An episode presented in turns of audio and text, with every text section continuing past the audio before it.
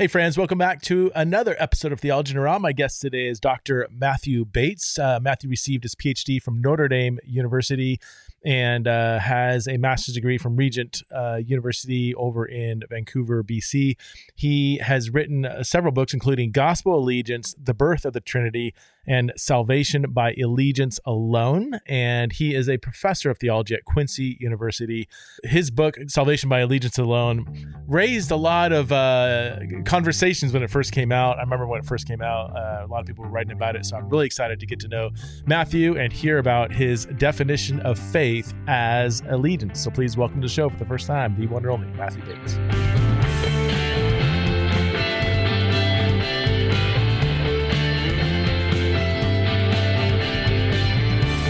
All right, hey Matt, thanks for coming on Theology in the Raw. Been wanting to talk to you for quite some time now. Actually, I know we've never even we've maybe corresponded on social media. Maybe that's about it. But uh, yeah, I've been wanting to talk to you about your stuff on the gospel. Hey, thanks, Preston. Yeah, and uh, same to you. I've admired your work from afar, and it's it's great to meet you in person. Great. So your your book, Salvation by Allegiance Alone. I remember I remember when that book came out because Scot McKnight was blogging about it back when is he still blogging? I don't know.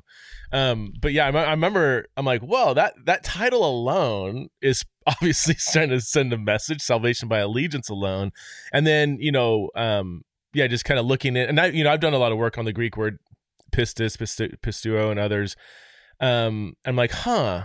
And immediately I was like, I think he might be onto something without even knowing what your thesis is. So why don't you yeah. why, don't you give us the backstory? What, what, what led to writing that book? Um, you know, what was stirring in your thinking about the idea of faith, and then would love to have you unpack uh, how you translate faith as allegiance. Yeah, so um, it's sort of funny because that book did come out um, and and the year that the Protestant Reformation was celebrated as its 500th anniversary, and so a lot of people thought I had like deliberately planned it and had been, you know, trying to coordinate my my effort to complement the you know the 500th anniversary of the Protestant Reformation with this clever challenge, uh, you know, as of course you know uh, Luther, uh, the salvation by faith alone or saved by faith alone is a Reformation era slogan, um, and you know there I am tweaking it to say allegiance alone.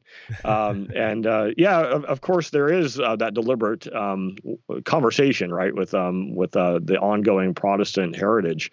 Um, but yeah, it was not uh, intended as a poke in the eye in that way, or even uh, coordinated with the 500. That just happened to be that's what I was writing. Mm-hmm. that's what it just happened to come out. Um, but yeah, the backstory behind it is I, I first got interested in um, what does faith mean in a more serious way?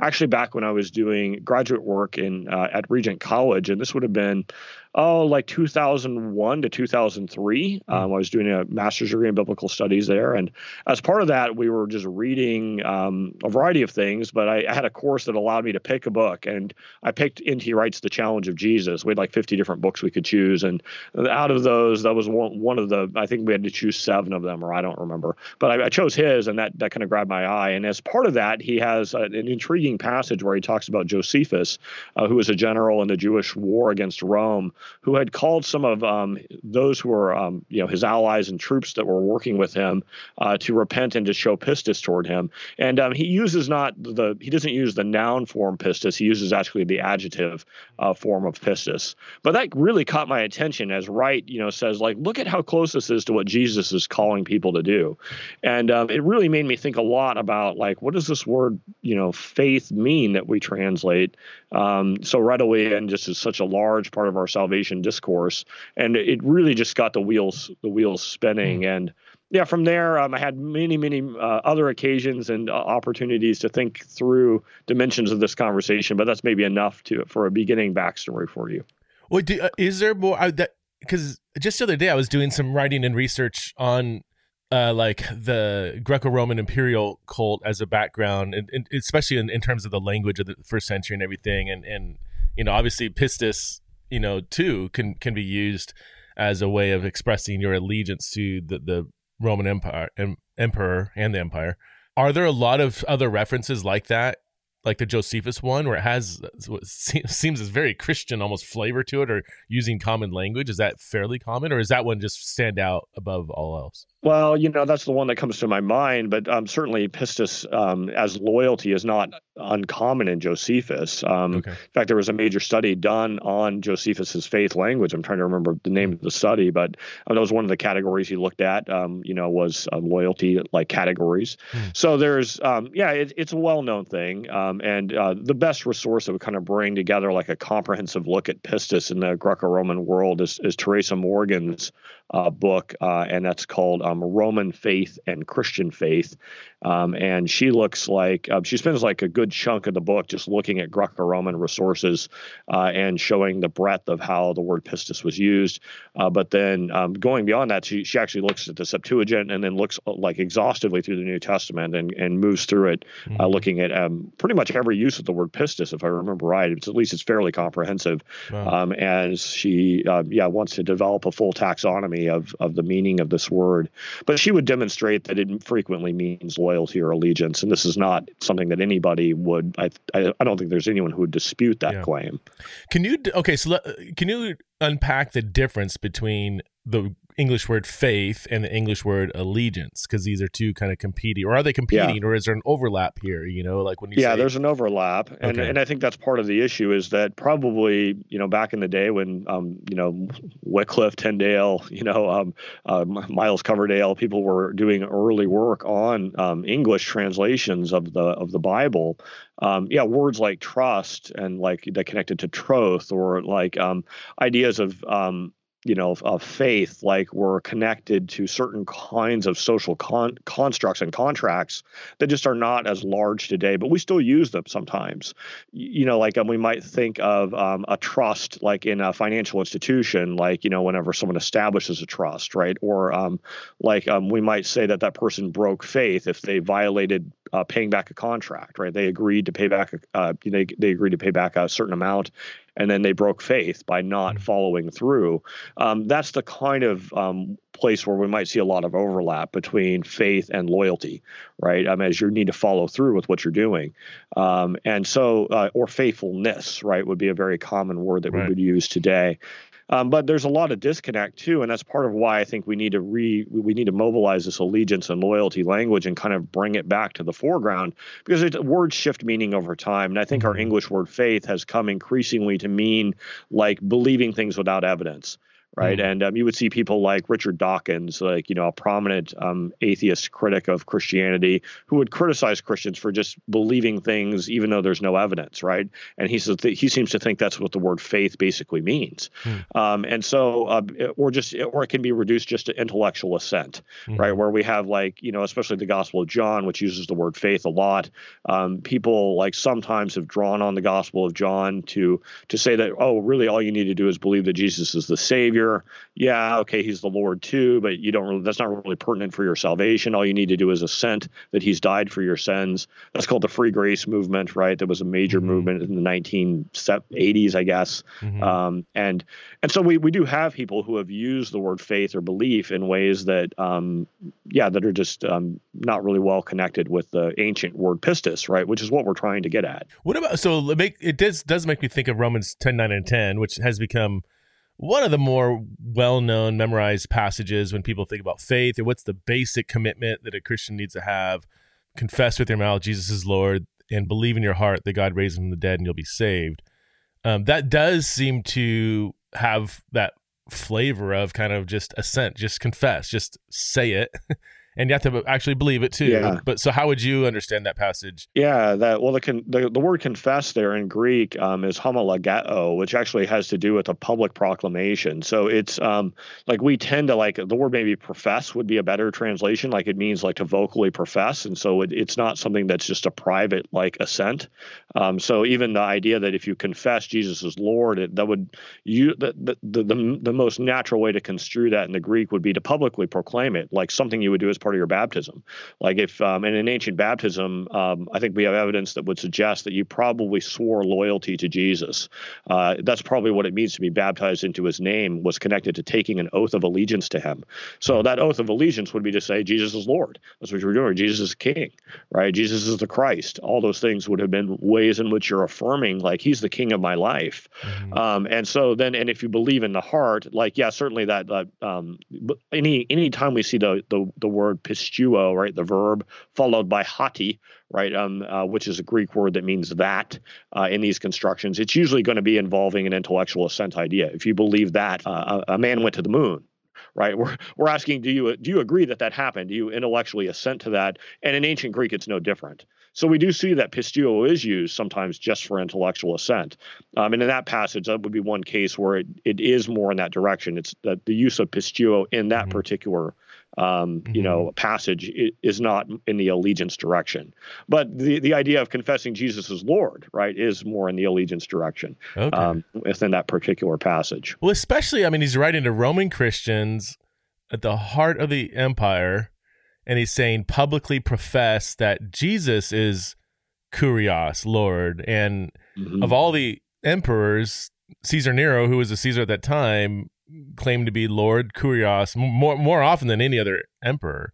Um, so that to publicly say Jesus is Lord is could be kind of a politically dangerous thing to say, you know? Like yeah, it's again, it, it's not just this and I and I just wonder even that like that aside from just the linguistics of pistis, uh, confess, allegiance, faith, whatever, like just saying Jesus is Lord out loud, that is a sign of allegiance, right? I mean, aside from the linguistic debate. Yeah, no, I would absolutely agree with that. Yeah, and I, I think that yeah, we don't want to, to to get too narrowly focused on a specific word group, right? Yeah, the mm. concept is broader than that, mm. uh, and we could see yeah multiple signs of evidence that um, yeah that allegiance is involved. And we other have like lots of passages that speak about you know um, obeying the gospel, for hmm. instance, mm. right? And what does that mean, right? Um, well, I think you can you can you can by careful analysis you can show in passages like um, in the Thessalonian correspondence in the first chapter, right? Um, there's a, a in in verse four, right? You have a um, a passage where it talks about um, showing faith or loyalty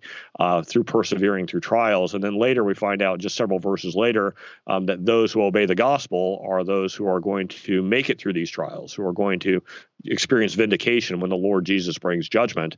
So we're invited to see a tight link between, you know, loyalty to King Jesus and obeying the gospel, and that this is what results in salvation or vindication when the Lord Jesus brings his judgment. So that would be, you know, where on the one hand, we're paying attention to the word pistis, right, and how it's used as it as it refers to faithfulness, right. But on the other hand, we see that it's closely related to um, other constructions like obeying the gospel, and that it seems to be synonymous mm-hmm. with obeying the gospel. Romans one five, the obedience of faith. Is that? I mean, that'd be another. Uh... Yeah, that's a that's a passage I spend a lot of time with. yes, and um, yeah, it's interesting because right before that, right, you have an articulation of the gospel as you know Paul begins Romans by saying who he is, right, a servant, you know, an apostle apostle um, of this, uh, you know, the, uh, this king, right? Um, but then he begins to talk about how the gospel was promised in advance, you know, and that this gospel actually uh, is connected to uh, the promises that God made to David, right? Uh, and uh, mm-hmm. Paul's language is kind of precise uh, in that passage, right? As he actually says that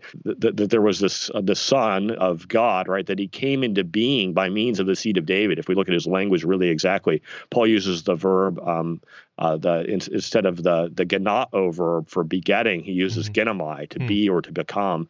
And so there's a, this idea that he came into being by means of the seed of David. But then Paul qualifies it and says that's only a, according to his flesh, katasarka, just talking about his flesh, right? And so it's a statement about Jesus's incarnation, right? And so Paul says the gospel is promised in advance, and that the gospel is about the Son uh, becoming incarnate into the line of David. And then he goes on and says that um, that that he actually was uh, raised from among the dead ones, and that what triggered his resurrection from the the dead ones um, uh, or that this resurrection from among the dead like led to him being installed as the Son of God in power, right? So he uses very specific language that Jesus is now the Son of God in power. I would understand that to be a statement of Jesus's enthronement. He's now been installed mm-hmm. at the right hand of God.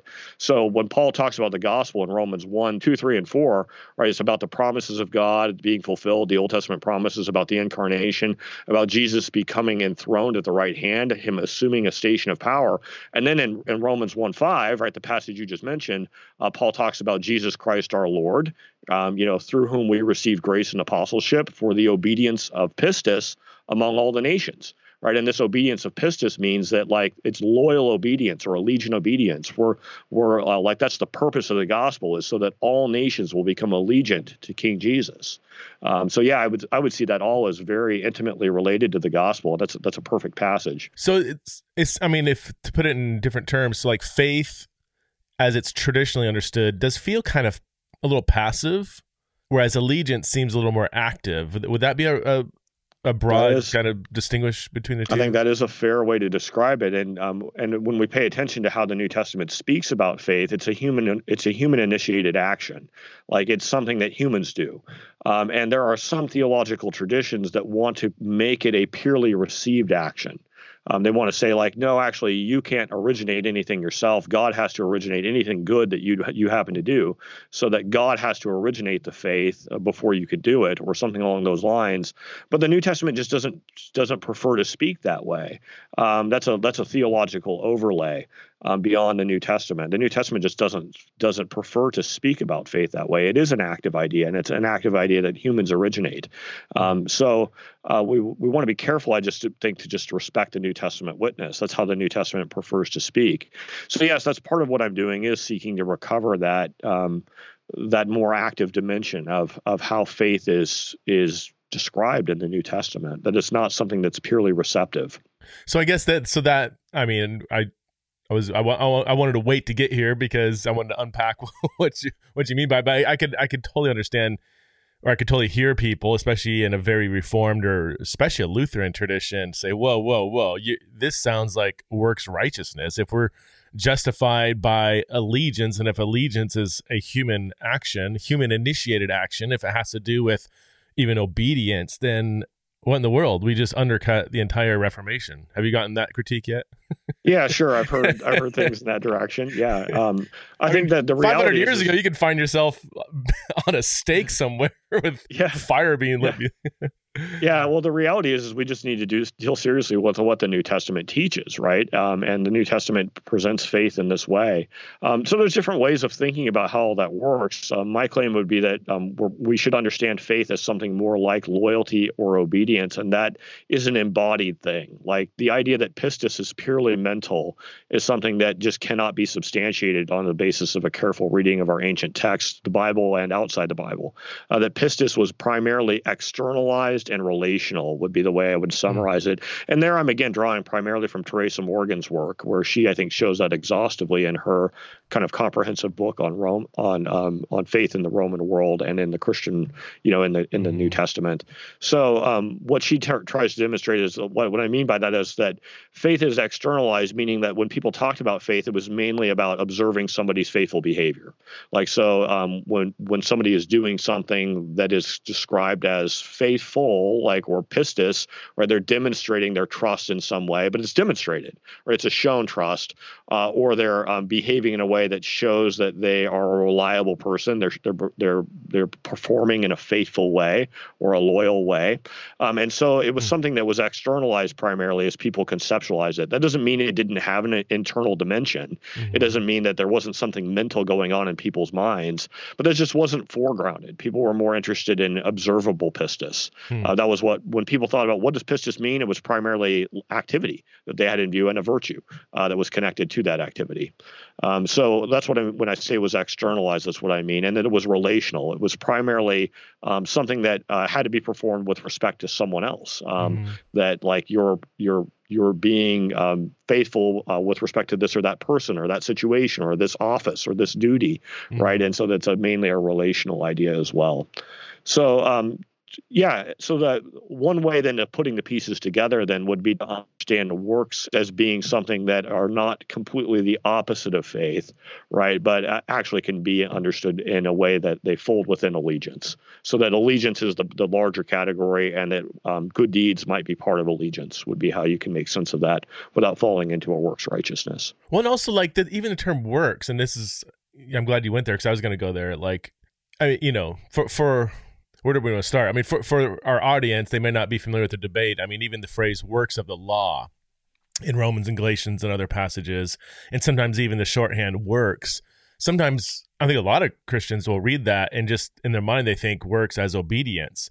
And and that's, you know, that's a possible way to interpret interpret that, but there's another reading of that that says no works is not like Christian obedience. It's not the good stuff. It's actually um you know, in, in some views, works of the law could be these, you know, Jewish distinctives that were kind of designed to keep Gentiles out. So it has almost a yeah. sociological dimension to it. It's not just it's not just abstract human obedience to God and God, you know, the and and the Paul is saying no that you're not that has nothing to do with your salvation or whatever. So can you uh, you I I was so knee deep in this stuff. I mean, for years, and I don't think I've touched it since maybe 2012 so it's it's not fresh in my mind. Can, can, you maybe help us uh, understand that just that dimension? Just when it says justification by faith not by works or not sure. by works of the law what are some different ways we can understand that contrast? Yeah well i think you've already you know um, pointed up like the key difference, right? That um, we we have the question: Does like anytime we see the word works, like our our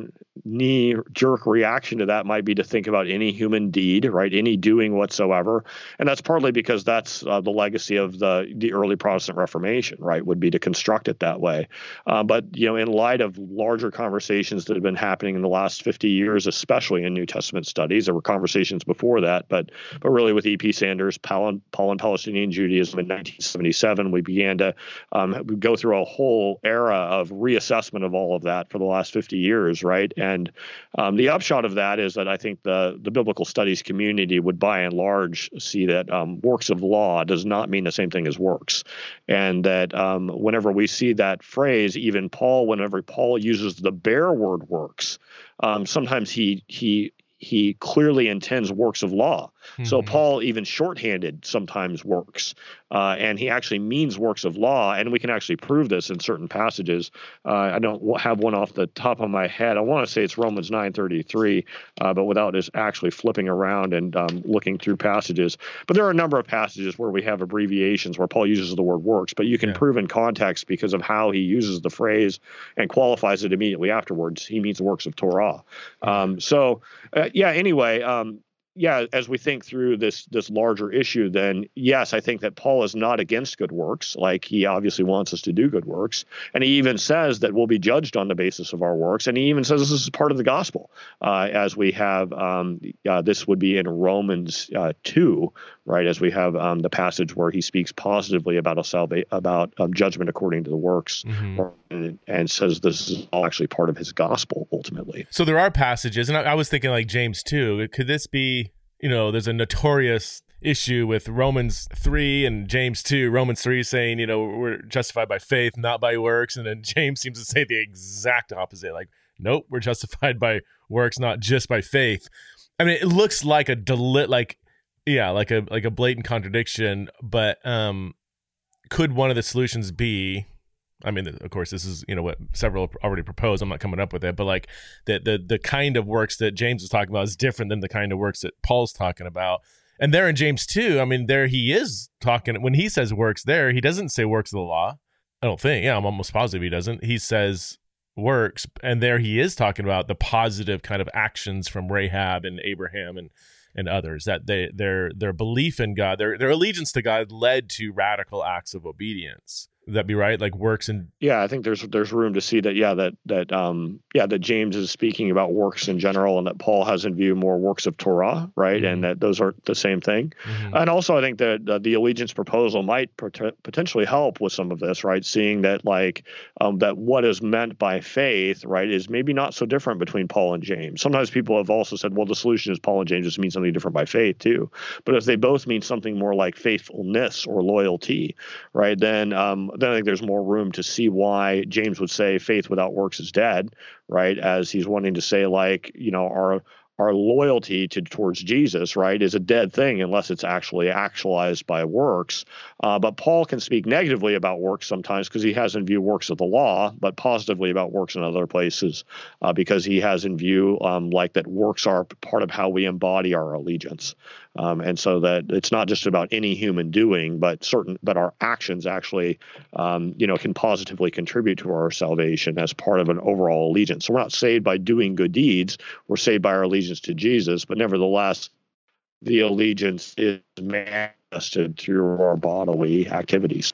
So, so just when you say it like that, that sounds almost the same as I, so I grew up in in the whole lordship salvation free grace debates in the 80s and 90s mm-hmm. and you know mm-hmm. being I was on the MacArthur side of things and that made perfect sense when he was addressing when he was talking about lordship salvation is how it was framed against the free grace movement I was like really persuaded of that kind of side of things which is funny because then years later you know NT Wright comes on the scene starts talking about what sounds like a sneeze away from lordship salvation, but everybody got all, all over him. I'm like, this doesn't sound. There might be a, some wording that's a little different, but it didn't sound a whole lot different than what MacArthur and others were arguing for back in the 80s. Um, but your last phrase sounds almost exactly what MacArthur would say that a true faith commitment will lead to or issue in a, a, an obedient response. You know, I mean, do you see? Are you familiar with that? I mean, that's, that's kind of. I mean, it's not really. I don't know if it's around anymore, and it's really really was happening in certain evangelical circles. I don't even know if you you were yeah in it at all, but um yeah. Do you see what you're saying is terribly different than what the lordship people were saying?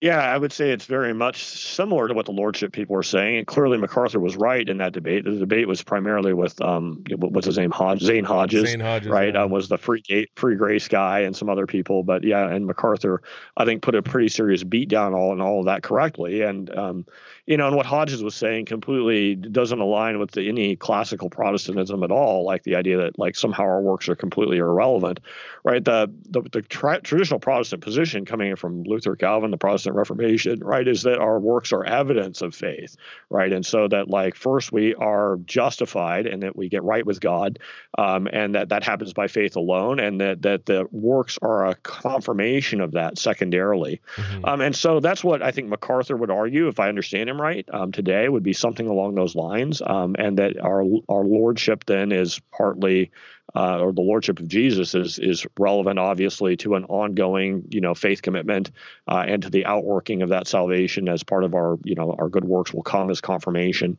Um, but I I would not phrase it quite that way because it's it's almost like there's a cause and effect relationship um, that's being articulated there um, that like it's the, the idea seems to be first you have to have like real faith and then once you do, then you have this transaction of justification, uh, and then you get right with God. And then only then can you then proceed to do good works, and that those good works then are evidence that your faith was genuine. I just don't see the Bible supporting that kind of articulation. I don't see the Bible as supporting a, a distinction between justification and sanctification in that way. So, um, the, the, the traditional idea, idea that you get you get justified and then that sanctification comes with it and uh, flows out of the same union with Christ and is the um, the outworking or the flip side of justification. Um, I think that's all that business about the sanctification business is is essentially made up as a philosophical position, really by John Calvin. Um, we're kind of getting really into the weeds here um, with some of that, but I the, the upshot is I would articulate it just slightly differently. Um, I would say that that um, that that what it means to have faith is simply something embodied from the get-go. So there's not something that's a cause and effect relationship between it and our bodily activity. Like so, first we have to do something mental would be almost what um, you know MacArthur might might would argue. I would imagine, right? And then um, after we do the mental thing, then good works can follow with our bodies. Mm-hmm. I think that misunderstands what pistis means from the get-go. Pistis is an embodied thing from the start. Um, so there's no such thing as first like doing the mental thing right, and then somehow then your body follows suit. This is fundamentally to misunderstand what pistis means because it's externalized and relational from the beginning. So you would want so yeah that makes sense. So like slicing and dicing it all apart, making sure we keep justification in a different category. Like is a hard line between justification and sanctification. I what I hear you saying is that just the concept of allegiance, which is a better rendering of pistis, faith. I don't want to say confuses the two because that, that's even that phrase says that the two are different. It, it it combines those two into one kind of response or yeah. Is that is that what you, you say it? I, I, I yeah, no, that's fair. I think that um, it's fair to say that like certain kinds of works are not antithetical to faith or the opposite of them, right? Certain things we do with our bodies are an outworking of our loyalty, um, or, or or even just an embodiment of our loyalty from the get go, right? Like when like when if I confess with my mouth Jesus is Lord, right? I'm doing something with my body right from the beginning. That's an externalization of my faith, mm. right? Like my faith was something that was embodied from the very beginning. Um, and so I, I, I, guess I would articulate it that way. And yeah, the justification sanctification thing, I, I don't want to confuse our listeners in any way as uh, that's a, a big argument um, that uh, that I can't get into, but um, fully, at least in this space, um, I, I, I, do write on this in Salvation by Allegiance Alone a bit. I have a forthcoming book that will deal with it eventually um, more. Uh, but the reality is, is Paul's own categories would be just justification. He doesn't really have a category that's a separate category for personal sanctification. Like Paul believes in a present a, a, past, a present, and a future dimension of justification. And he doesn't use sanctification to describe the outworking of salvation personally. Um, that's a that's a, essentially a made up category to deal with the idea that we need to have um, an initial justification um, that is by faith alone, and was a philosophical category that was really invented by, um, truthfully, mostly by John Calvin as a way of articulating um, his position.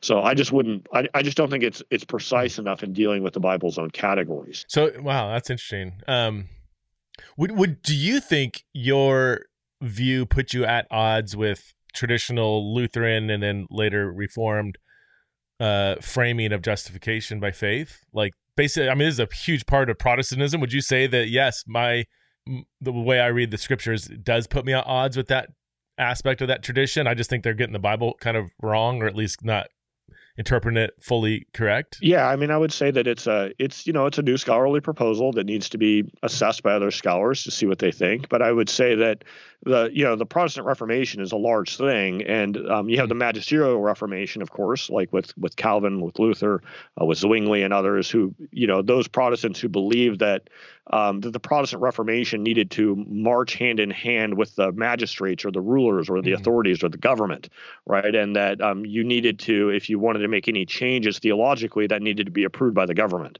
right? Um, and then on the other hand, you have the Anabaptist tradition, right, um, that does not see things that way, um, and they want to move more quickly than um, than Zwingli wants to move and that Calvin wants to move, right? And they end up heading off on their own. Uh, and so certainly within more of the Anabaptist expressions, I think that there are things more like what I'm saying. Okay. Um, and so I would say that it it fits within traditional Protestantism in that sense, um, but certainly I, I, would say it is at odds with portions of the Magisterial Reformation. Okay. Um, or it's just a different way of expressing it. It's a small tweak, right? But yeah, some of these things were fought through um, on the magisterial side of the Protestant Reformation a bit, um, and um, yeah, I find myself in disagreement yeah. with wings of the pro- of the magisterial yeah. Reformation. would you find when you read like N.T. Wright on justification and final justification, do you find yourself in very close agreement with how he frames it, or mostly? Um, yeah, I would say that there's a, a, fairly subtle point on which I think that um, probably um, the reform tradition is correct and right is wrong. Um, and I think that has to do with the word, the Wright, the phrase, the righteousness of God, oh. Um, which which right understands to be just covenant faithfulness. Um, so he understands that to be like covenant promises, mm-hmm. Um, and the the Protestant Reformation was fueled by an understanding that this somehow or another we get the righteousness of God, that it becomes our own possession in some way, so that we are right with God whenever we have um, right standing with God, that is the righteousness of God. Um, and so, anyway, Paul only uses this phrase, the righteousness of God, 10 times. But I think in four of the passages, I think it's more probable that it is something that we receive um, and that it is a right standing that we have. Um, so I think it actually means both covenant faithfulness and it means a right standing that we receive. Um, and yeah, I, I kind of worked through the details of that in chapter eight of Salvation by Allegiance Alone, uh, mm-hmm. uh, where I have a proposal for exactly what the righteousness of God means, okay. uh, and defend the idea that it does involve, on the one hand, God's faithfulness to His promises, but those promises find their fulfillment as Jesus Himself proves to be the righteous one, and that we have the opportunity to participate in His righteousness. So I do think that um, mm-hmm. we do we do have a right standing with God Um, so I do think that um, on the one hand, I would agree with Wright's articulation of justification in the sense that it does have a, a past, present, and future dimension. Um, but his his um, choice to restrict the righteousness of God purely to God's covenant faithfulness and not see it as shared uh, with us would be something I disagree with and would agree with uh, more the Lutheran Reformed wing.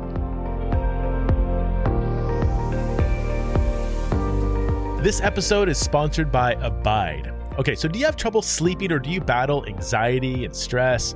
Here's a little secret I battle all these things. In fact, I've had a hard time sleeping like most of my life. Abide is the number one Christian meditation app. Health benefits reported by Abide users include less stress lower depression, and better sleep. And as many of you are learning, I'm sure, you know, quality sleep is so important for our mental, physical, and even spiritual health. That's why I'm so excited about Abide. My wife, she loves this app and she turned me on to it too. My favorite part of Abide are the meditations that read scripture and then offer devotional thoughts and prayers, but there's all kinds of features like stories for sleep and music and Bible reading plans. Oh, I love all the soothing sounds. So download the Abide app today and find peace in the midst of chaos. If you subscribe now, you can receive 25% off your first year when you sign up for the premium subscription by texting the promo code theology to 22433. Okay, so text 22433, type in theology, and get 25% off your first year. So sleep better, pray more, and meditate on God's life changing word with Abide.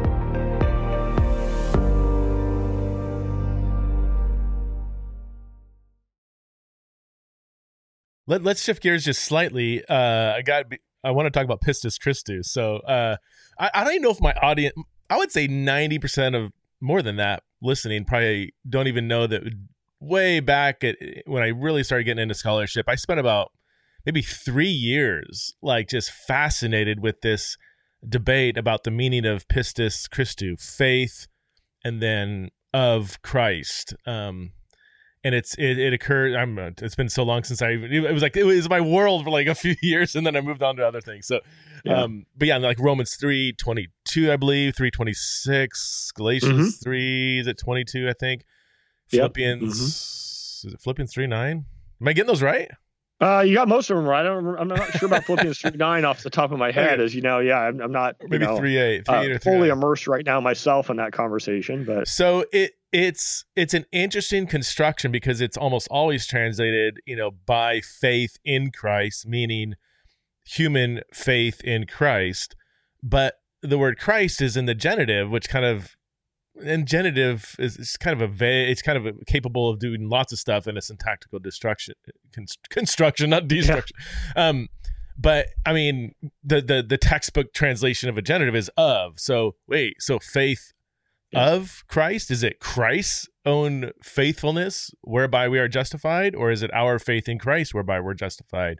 Is the debate that's been raging on. And i i kind of wanted to explore yeah. in the work that I did, a you know a possible third option, seeing faith as this, you know, like when Paul talks about the coming of faith, like this Christ, that the event of the Christ event, you know, it's where it's, it's it's a more objective theological event rather than a subjective either our individual faith in Jesus or his individual faithfulness toward the Father wow, I can't believe I that that's a I think that's a pretty good summary of something I haven't thought about in 15 years. But uh, yeah, good job. I'm curious what your I mean, ever since I saw your the title of your book, I'm like, oh, I wonder what this would do to the Pistis Christou debate. So how do you understand that debated phrase? Do you have yeah, kind of an alternative view rather than the subjective or objective? Yeah well i'm i'm also assessing that myself and and trying to think through what i what i my current convictions are partly because there's a an actually a very disruptive uh, and interesting piece of scholarship that's been produced recently. Uh, i'll give a shout out to Kevin Grasso uh, who wrote an article that was published in Journal uh, for Theological, uh, sorry, Journal, uh, it's JSNT, Journal for the Study of the New Testament, I guess is what JSNT yeah, is, yeah. a major New Testament journal, uh, peer reviewed. Uh, and anyway, in it, um, Grasso, um, I think, gives definitive evidence um, that uh, that in fact it cannot be an objective genitive. So that wow. the translation "faith in Christ" is wrong, um, and this is uh, obviously it's the traditional view. And I think he shows that um, it's not just a case of probability. He shows that it's actually grammatically disallowed. So it's not just like okay, here's another piece of evidence to assess. He shows he he shows evidence that that on a syntactical level that that construction is flat out disallowed. Um, so it's a complete game changer if he's right. And um, it's a technical article that I that I, I don't want to try to fully explain for your audience, but he shows evidence that pistis is a specific kind of noun in relationship to its verb, called mm-hmm. what's called a deverbal noun. Um, and in light of that, it um, the arguments that um, the verb takes, like the, the, the objects that it's allowed to take, has to mirror the objects that it takes as a noun if it's being used as a noun in a verbal way, which is, is what the argument is in the Pistis Christi debate. Anyway, uh, it's a fascinating article, but he um, argues against both the subjective and the objective ultimately, and favors a third way. So uh, you may mm-hmm. you may actually find that um, that his view is quite close to uh, to your view, your third way view. Um, I myself have leaned toward the subjective genitive. Okay. I, I, think that um, that uh, the faithfulness of Christ is the stronger reading, um, and uh, and so that's what I argue in my current books. Um, okay. Um, but Grasso has made me rethink and um, and huh. to think more seriously about the third way. Um, Grasso's case, I think, is a knockout case against the objective genitive. I think he's proven it does not mean faith in Christ. Okay. Uh, and that's actually an impossible understanding. And I think that that view is going to collapse in the next 30, 30 years. It's going to take a while for it to trickle through all our translations. But eventually, I think all of our English translations will be changed. It will not really? be translated that way. They'll probably just go to faith of Christ just to keep it safe. Yeah. Um, but um, but I think it cannot mean faith in Christ, which is interesting if he's right.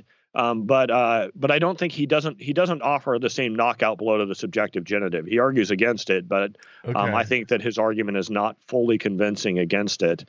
Um, and um, it's a debate, I think, between the third way and the subjective at this point. Theologically, the Barthian in me likes the subjective genitive reading.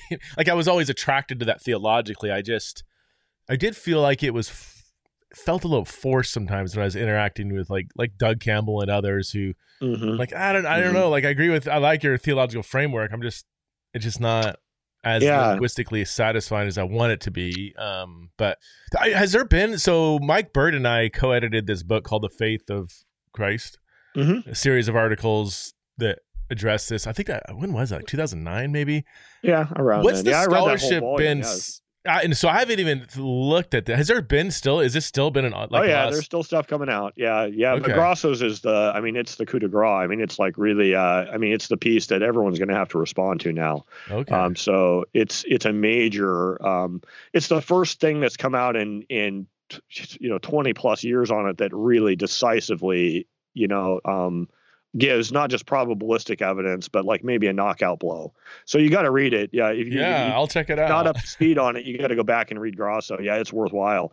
Um, so yeah, it's publish, publishing on that topic continues to go, and I I've partly um, favored the subjective genitive for a variety of reasons, but I think it's interesting. For instance, in Romans 1:17, uh, 1:16 and 17, when Paul talks about the gospel, you know, in you know in the gospel, righteousness of God is revealed, a righteousness, and then he uses the phrase ek pisteos eis pistin, and that phrase is an, a, an interesting phrase, but I think it's best understood like something like by faithfulness uh, for faithfulness or or by mm. loyalty for loyalty. And I think that first part actually where he is where he's talking about the loyalty of Jesus, right? That he was the faithful one, that he won salvation for us, and that he did that for for the sake of our loyalty, so that we could then give loyalty in response to his action, um, and so that we could then render loyalty to him because he's the king. Um, and I think we see that mapped onto, for instance, um, the Pistis Christi debate in Romans three twenty one through twenty two, where again Paul talks about the faithfulness of the Christ, but then it's for our faith. Mm-hmm. Right, um, is is how the construction goes. So, or for uh, those who believe, I'd have to uh, get out my Bible and look. But anyway, um, yeah, I think there's good reasons why we could see a split between the faithfulness of Christ and Him being the initiator, and then that being for the sake of our response, so that we can respond to Him as the faithful one, mm-hmm. right? So we can have an allegiance response to Him. So that's part of the reason I think the subjective is theologically stronger. I think it it fits well into certain aspects of Paul's argument. Man, you're getting me excited about that again. yeah. You know, it's one of those things yeah. where you're so absorbed in it that you just need to like, uh, I just need to get get away from it just because like my you know, I'm going to bed at night thinking about, you know, this argument or that argument. just like yeah. kind of OCD when I get into a For theological sure. topic. But Yeah, and so in, in circling back in 322, yeah, what Paul says in Romans 322, he says, uh, "The righteousness of God through uh, the faith of Christ for all who perform the faith action, for all who believe is how it's traditionally translated, but it's the it's the verb. So it's the faithfulness of the Christ, right, for all then who then perform the faith action in response, right? I think would be uh, one way of putting it together. Anyway, um, yeah, that's yeah, because even that phrase there, if it's by faith in Christ for all who have faith in Christ, that seems a little kind of like a little tautologist. Tautologist is that like a yeah, tautologist, yeah, like saying it's the same thing. redundant. Yeah, yeah, and that's that's part of the argument against the objective genitive. Yeah. yeah. but but I think Grasso smashed that argument. So it'll be interesting, to see how those who yeah. you know who favored the traditional view, people like Doug Moo and Thomas Schreiner, who have argued for years for the traditional view. Um, it'll be interesting to see how they respond if they do respond, right? As I think their argument has been shattered by Grasso. Yeah, So- interesting.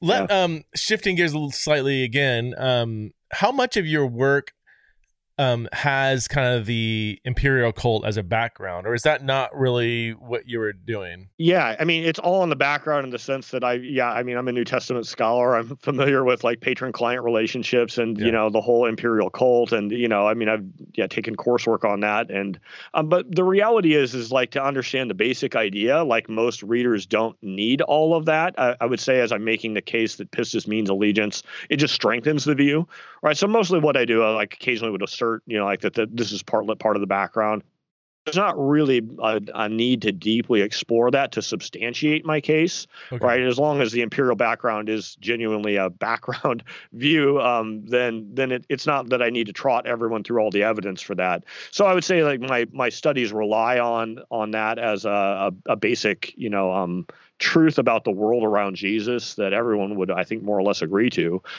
Um, and so, uh, yeah, I didn't belabor it in my books. It, it's it certainly stands as background. like do you think that when when paul says you know confess jesus as lord everybody would have heard that kind of like that silent and therefore caesar is not you know like how people often say like is, it, is he when he's using faith is he does he have an eye on the on the empire do you think or do you think that's it maybe it's passage to passage depends or because he's clear i mean No, it- because he- that is that that it, faith is language used wide widely in the political Yeah. era of the day right Yeah.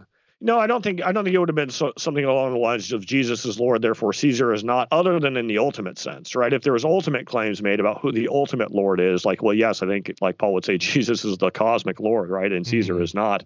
Um, but I don't think that that it's always cosmic in purview when we think about Caesar's lordship, right, or anyone's lordship, right? To call somebody master or sir or lord, like, um, you know, the, there's an appropriate like sphere of domain, you know, a sphere of influence or domain like that people might have sovereignty over that is not necessarily always in com- competition with Jesus's sovereignty, right? And so, um, you know, if I'm lord of a household, right, that doesn't like just because Jesus is lord doesn't mean I'm not lord of a household, right? Um, like those are Hmm. not necessarily in competition. It means that Jesus is the greatest lord, right? Beyond that, right? So in the Greco-Roman world, like as that language of lord lord was used, um, so to the degree that Caesar was lord, I think like Paul would have acknowledged, yeah, he's the master of the Roman Empire, right? Mhm. Uh, that's the reality. Um, I think he would have been saying, yes, Jesus is the greater cosmic Lord, and he subverts Caesar's lordship in many ways. But I don't think that it would have been a full blown, therefore Caesar is not.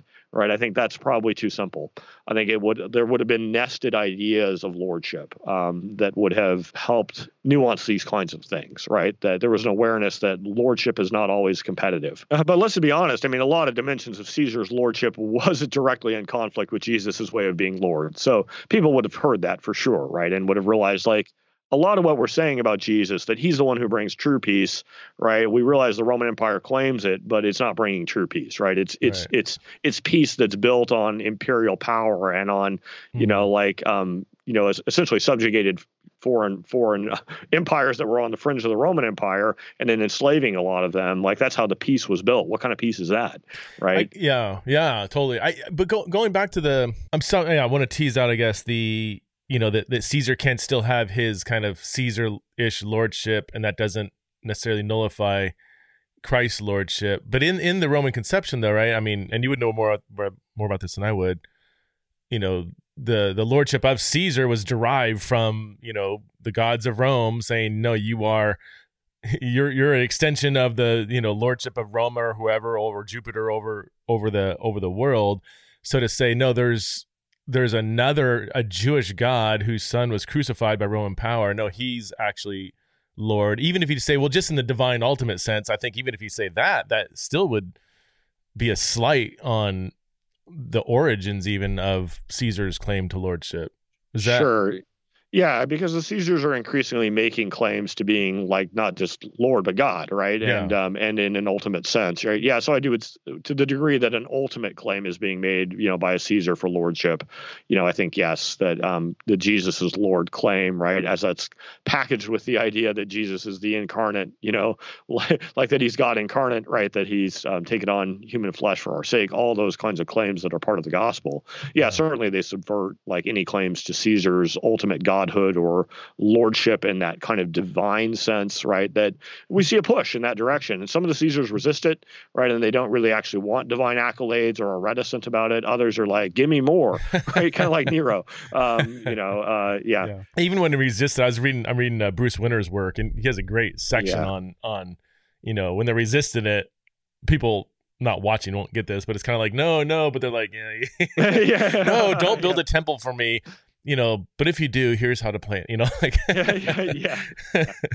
Totally. Um, yeah. Well, I mean, the cities were in competition to offer divine honors and to have the opportunity to build temples for the yeah. Caesars, right? And so, I mean, even the fact that like there was that kind of patron client dimension to things, like that, you know, they wanted to like appropriately honor like the one who had brought salvation to the Roman world by building a, a temple to honor him, and that cities would have competed for the privilege of doing that shows us a lot about um, about what the true landscape was like on the ground level, especially in Asia Minor, right? right. As um, as those who have done careful studies of this work say, like the imperial cult was really strong in certain areas, like especially like you know where we find you know the seven letters of Revelation, like yeah. Asia Minor was a hotbed you know, of of, of the imperial cult. And right. so, is it any surprise, right, that that's where we find the greatest conflict between Jesus' style of kingship and a great call to show pistis to him, right? And we see passages like Revelation two thirteen, like where it's like really clearly affirms the need to show pistis to Jesus, uh, and this being connected to ultimate salvation, right? And we can't just capitulate uh, before uh, the the um, the imperial cult. Interesting. Tell us about your um well, you haven't. So you have. So you the book we've been really kind of talking about is Salvation by Allegiance Alone. You also have another one, Gospel Allegiance. Is that is that extending your work, or is that like a, a kind of a more popular version of of, of the uh, older one? And then you have another one coming out, Why the Gospel, in in in May. Yeah, tell us. Yeah. you seem to be really fast for a guy who you know isn't Protestant. Just kidding. You seem to like this gospel stuff. So yeah, I do like the gospel. Um, yeah, Salvation by Allegiance Alone was the initial work, and um, you know it was published under an academic imprint, so it was Baker Academic. But I tried to make it as popular as I could, like within an academic imprint. Um, but Gospel Allegiance then is both a deepening and a popularization, which sounds contradictory. But um, what I did is I went more narrow. Like I I I, I kind of looked at just the core model. So Salvation by Allegiance Alone is kind of a wide-ranging kind of piece. Like it deals with a lot of aspects of salvation. And so in Gospel Allegiance, I said let's just look at the core. Like, what is the gospel? What is faith? What is grace? What are works? Uh, and how do they all interrelate? Okay, like so it's really just dealing with the core, and that's why I was able to go deeper was because I just kind of narrowed my focus and went more deeply on each one and added some specificity. So I actually think it's a more authoritative articulation even okay. of my model than Salvation by Allegiance alone offered. Um, so I do some things to clarify some things in Salvation by Allegiance alone, but I'll, but I actually just you know more uh, do a, deep, a deeper dive. Um, and then um, the Why the Gospel book that's uh, in May. I'm super excited about it. I haven't been as excited about a book um, for quite a, quite a while. Um, but uh, yeah, that's um, is actually looking at not what is the gospel, but like why did God give the gospel and mm. why is it still compelling today? So there's been so many books that have written like answering the question, what is the gospel? I've even written one. I wrote a little book called The Gospel Precisely, and it's a super important question. I we, we all want to know what the gospel is, as we need to share it with other people. But maybe the more important question is why did God give it, right? Mm. And um, surprisingly, nobody has written a book um, that has dealt at least explicitly with that theme. I mean, obviously there are books that touch on aspects of that, um, but um, I, yeah, I'm excited about what that book might offer the church. Um, so on the one hand, like looks at scripture, like why did God give the, the gospel from a scriptural standpoint? What's its purpose, right? Or its multiple purposes as we dive in deeply, right? Um, but on the other hand, like why is it still good news today, especially for the nones and dones, right? People who are, yeah. you know, just leaving the church, uh, not interested. They don't think that the church has anything to offer them today. Why is this still the best possible news? Right. So it's really working on those those two fronts. Oh, so does, so. does it have an eye on the nones and the dones, the people that it does? Kind of, okay. Yeah, I have a chapter, a chapter uh, that's explicitly aimed in that direction, but really more than one chapter does lend itself toward that conversation. Okay. Did yeah. you did you ever go through any kind of deconstructive journey, or I mean that's a, that's a broad, imprecise word. But, uh, yeah, you know, um, I would say not really um you know it's more been a slow growth for me of learning and like you know casting away some things that i you know like could no longer hold. But that was partly because i grew up in a really conservative fundamentalist church like king james only. Um and love the people there. They're great people. And so i've never felt bitter about that heritage or anything like that. I mean, I still admire the people who are involved. They love Jesus. They love me, right? Um, and that's the most important thing in the world, right? Um, I wouldn't be a Christian today without them. So how could I ever be bitter about that? Wow. So that's always made it hard for me to deconstruct, right? I had like such a great experience within even a fundamentalist, you know, kind of um, experience that I had that was intellectually like non-adventurous like and you know like we should only read the bible kind of thing you know was uh, maybe the mindset within that um, that camp. Uh, then you know as i as i went to college and uh, the more i learned the more i realized I, I probably couldn't you know maybe i should read the bible and not just the king james version. I had to give that up right you know. Um, some things like that that uh, you know um, were part of my growth process. And you just learn more and you slowly refine your views but um, yeah, I, it's more been a deepening for me in my love for the Lord and mm. um, joy in serving Him more than a deconstruction. I would say that's good. I, I'm going to reuse that phrase. I'll give you credit. Intellectually non-adventurous. yeah. um, I'll let you go, but uh, tell us really quick about your podcast because you have a podcast that's very similar to this one in many ways, in that you're a you're an academic biblical scholar, but you're you're talking about all kinds of different things. Um, yeah. Us, yeah. Um, yeah, our niche uh, OnScript is the name of our podcast. Um, it was started by myself and uh, um, my friend Matt Lynch, uh, and uh, we were friends from way back in Regent Co- Regent College. Um, so anyway, he's a professor at Regent now. I was Regent uh, was smart enough to rehire him, uh, and uh, he teaches Old Testament there. But we um, we primarily interview around um, new academic work in biblical studies or theology. So we're definitely on the academic end of the mm-hmm. spectrum. Like I think you're broader. Um, you do academic stuff and you do real pop stuff. Um, we tend to we occasionally will do more popular stuff, but we mostly land on the academic end. So a new book that maybe advances the conversation in biblical studies or okay. in theology in some important way way. Uh, we try to read the book and snag that person and bring them on and uh, and chat about their book. So it, it mostly focuses on author interviews around you know new titles in biblical studies and theology. But we've loved it. It's been it's been a blast. Who are uh, some of your do. favorite so. people you've had on? Oh well, Mike Bird, as we already mentioned, like he's a he's been a frequent guest. Scot McKnight. Uh, we had John Barclay. I talked about his Paul yeah. and the Gift. That was one of our first interviews we did. I, I loved getting to talk uh, about uh, wow. Paul and the Gift. A super important book on grace that's yeah. come out. Um, uh, gosh, like choosing favorites is like you know naming your favorite children. It just it just seems mean, you know. But um, no, there's been lots of fun interviews over the years. I'll say a personal favorite for me was Richard Hays uh, oh, uh, because yeah. he, he was one of my most admired scholars when I was doing graduate graduate work. I did my PhD on Paul in the Old Testament, oh, um, and so he's like Richard Hays is like the definitive figure in that conversation on mm-hmm. how did Paul use the Old Testament, right? Um, so I loved getting to interview Hays. Um, yeah. That was a real blast for me. Have you interviewed uh, Bauckham? No, we have not had Bauckham, um, which we, is probably an oversight on our part. Um, no, I've been we, wanting. We I just should... don't. I think he's getting pretty old, so I don't know he if is, he's like yeah. into like yeah. podcast interviews or whatever. But um, I don't know. Yeah, I don't know how much he does that. Um, but yeah, it would be great to get Bauckham at some point. Is yeah, obviously I've read lots of his his work and interacted yeah. with it some um, as a scholar, and I, I do I deeply admire you know his Jesus and the Eyewitnesses book, his book on the theology of Revelation. Um, I mean, he's also written Bible commentaries that have been helpful to me.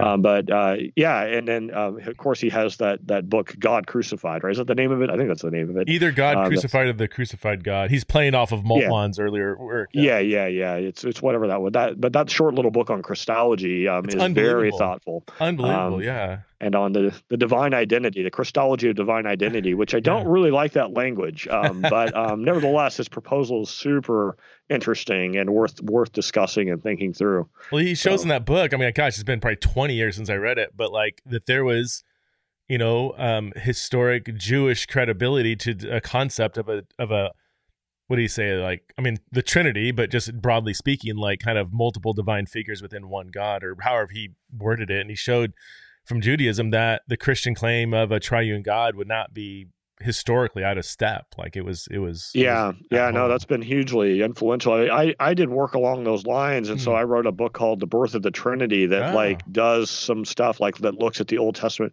It's actually basically on how early Christians, New Testament authors and beyond, were reading the Old Testament and how that contributed to the idea that there are multiple divine persons.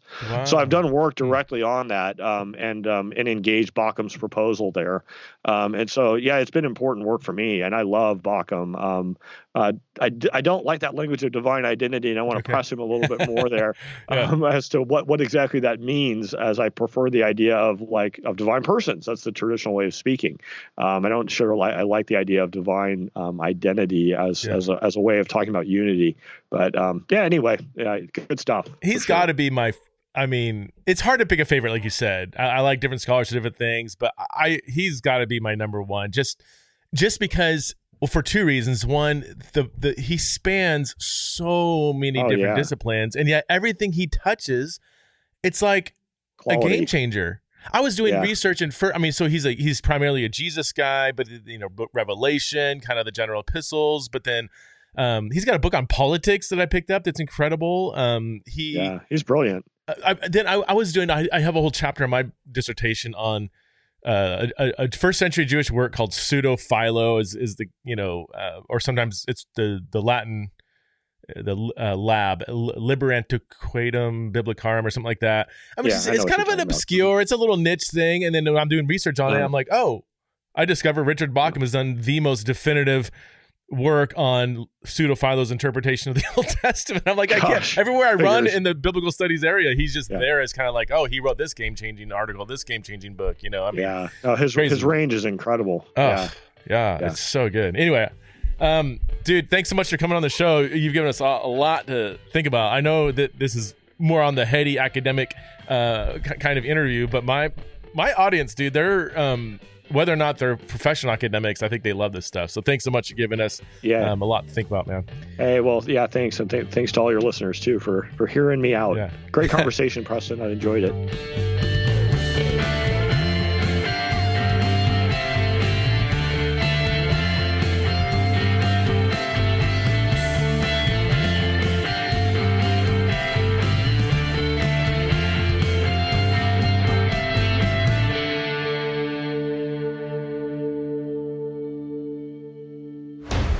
Show is part of the Converge Podcast Network. Hey, friends, have you been blessed or encouraged or challenged by Theology in the Raw? If so, would you consider joining Theology in the Raw's Patreon community? For as little as five bucks a month, you can gain access to a diverse group of Jesus followers who are committed to thinking deeply, loving widely, and having curious conversations with thoughtful people. We have several membership tiers where we where you can receive premium content. For instance, silver level supporters get to ask and vote on the questions for our monthly Patreon only podcast. They also get to see like written drafts of various projects and books I'm working on and there's other perks for that tier. Gold level supporters get all of this and access to monthly Zoom chats where we basically blow the doors open on any topic they want to discuss. My patrons play a vital role in nurturing the mission of Theology Raw.